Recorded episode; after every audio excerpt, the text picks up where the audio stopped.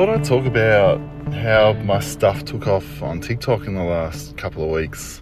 Um, I got I got a, f- a video that's half a million views, a video with nearly three hundred thousand, and a few others over hundred thousand. And I've been mucking around with TikTok for maybe four years, like posting poems, po- like reading them off the page, videoing the page, reading them to the camera, doing different things, and, and nothing seemed to have broken out of that 200 views jail. I would post twice a day for like since it started um, three, four years ago, and no, nothing seemed to work. And then suddenly, every time I did something that was sort of funny, um, I did a surreal one about reaching for sausages and then not going into my hand and how they the sausages fit directly into my hand. It was really stupid, but I got seventy thousand views, and I thought finally it's my videos had broken out of the 200 views thing but it wasn't my poems and the poems are the stuff that excites me and makes me happy to do. So i had to make a decision. This video that's a stupid like a funny kind of surreal video is still kind of poetic in a way. Do i do i make more of these? Because this is what's actually getting the views and i thought no it doesn't it doesn't thrill me. Like i could I could keep making more of those videos and they'd probably get more views, but it, it didn't thrill me. My, my poetry excited me more. Um, so, so, I thought, fuck it, I'll just keep getting almost no views and keep playing around with my poems. And, and yeah. It was semi recent, a few months ago, I almost started giving up on TikTok. I was just, I wasn't posting once or twice a day anymore. I started going even once a week here and there and then for some reason, I wrote this thing about work because I, I realized throughout my poetry books, I've always semi bagged out on the nine to five. The occasional poem appears, and and the whole idea of working nine to five and the meaninglessness of bullshit work has always kind of fascinated me, and it's all it's put me to sleep, but it's also woken me up. Um, and the whole idea of writing poetry was to save myself from the absolute just I just felt like a shadow getting home from work at the end of the day.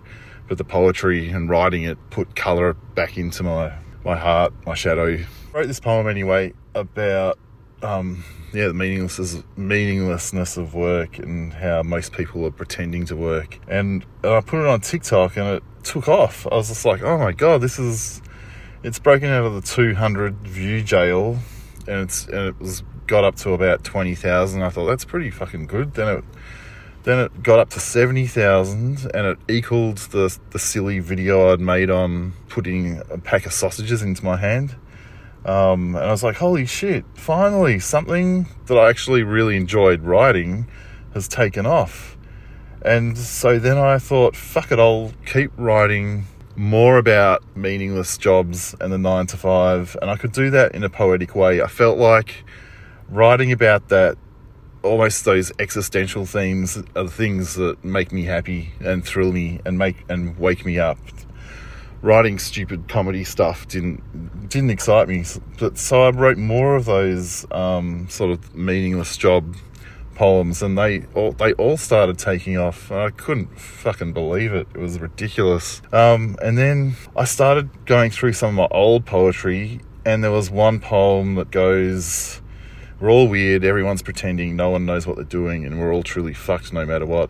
And that was a, a poem from one of my books, and I thought if people are relating to this, the meaninglessness of nine to five, maybe I'll chuck that one in as well. So I thought, yeah. And then that that's the one that has got up to half a million views in the last week or so. And that's so for me, TikTok was about mucking around with different themes, trying to work out which ones were sticking and which ones weren't. And if the ones that stuck, if I could keep going down that rabbit hole with the ones that stuck, then that was fine. But if the ones that stuck that I made worked, but I had no passion for creating more, then I was up shit creek. You know, so I was up shit creek for a year with some some ideas sticking, but I had no, I didn't give a shit about them at all. So it was really three to four years of patience of mucking around and playing around with different ideas, and finally finding something that I love to write about that also happened to find views, and that was the magic magic overlap of something I love doing and it's also found an audience. And that was really hard and took ages to find that magical overlap of of loving doing it and an audience. But if I had to give advice to myself again, I, I would say to do okay on TikTok, it take it could take years because I know that I posted that the one that's gone it's got half a million views at the moment. I know I posted that before a few years ago and it got nowhere the only reason why it's that particular post is doing well now is because the TikTok algorithms decided, okay, this guy's getting a lot of views off his other videos, and now that I've posted that, it'll it suddenly decided to pick it up and blow wind into its sails. So the stuff that didn't work or didn't find an audience initially have now found an audience when I've reposted it years later after I'd found after I started getting views. So it's it's weird. So for me, I would say tell myself don't write off anything as bad just because it had only 200 views because the same thing that got had only 200 views now has half a million. And I know and I knew it was good, but the algorithm decided to go fuck you, Darby. It's going nowhere. but um. Yeah, so it's about believing in quality of work despite shit numbers and shit audience views because the algorithm can't recognize quality at all. And even even sometimes, as arrogant as it might sound, even an audience can't recognize quality. And even myself, being an audience of my own work, sometimes I don't recognize the quality of my own work, or or vice versa. I don't recognize that it's actually shit sometimes I need a week or two away from something that I've written to realize it's actually really good or it's actually really shit. So, yeah, the advice I'd give to myself is try as many different random themes as I can and see what sticks. But do stuff that I, I love writing about, but it has to be kind of slightly different. Or find, like, for instance, the stuff that's taken off is um, the meaninglessness of a nine to five job. And that's something everyone can relate to, but I can Trojan horse my own trippy view of the world through that through that that theme that everyone can relate to. So it's it's about finding a universal theme that you can then fit your own wacky, weird, strange self into.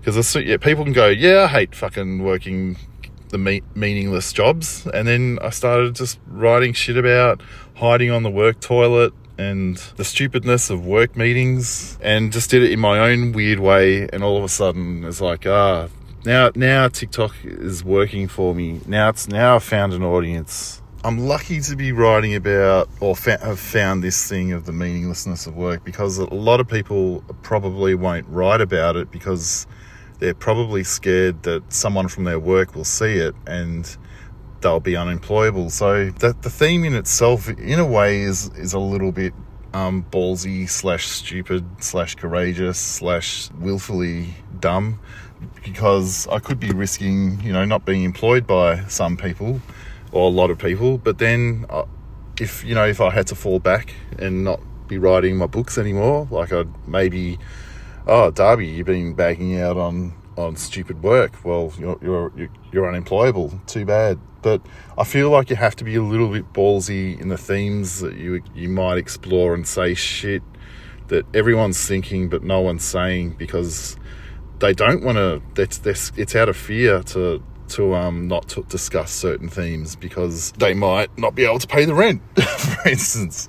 I don't know. Like this whole thing could backfire on me but for the moment, as I've heard it said, being said before, it's better to play on the edges than in the large middle.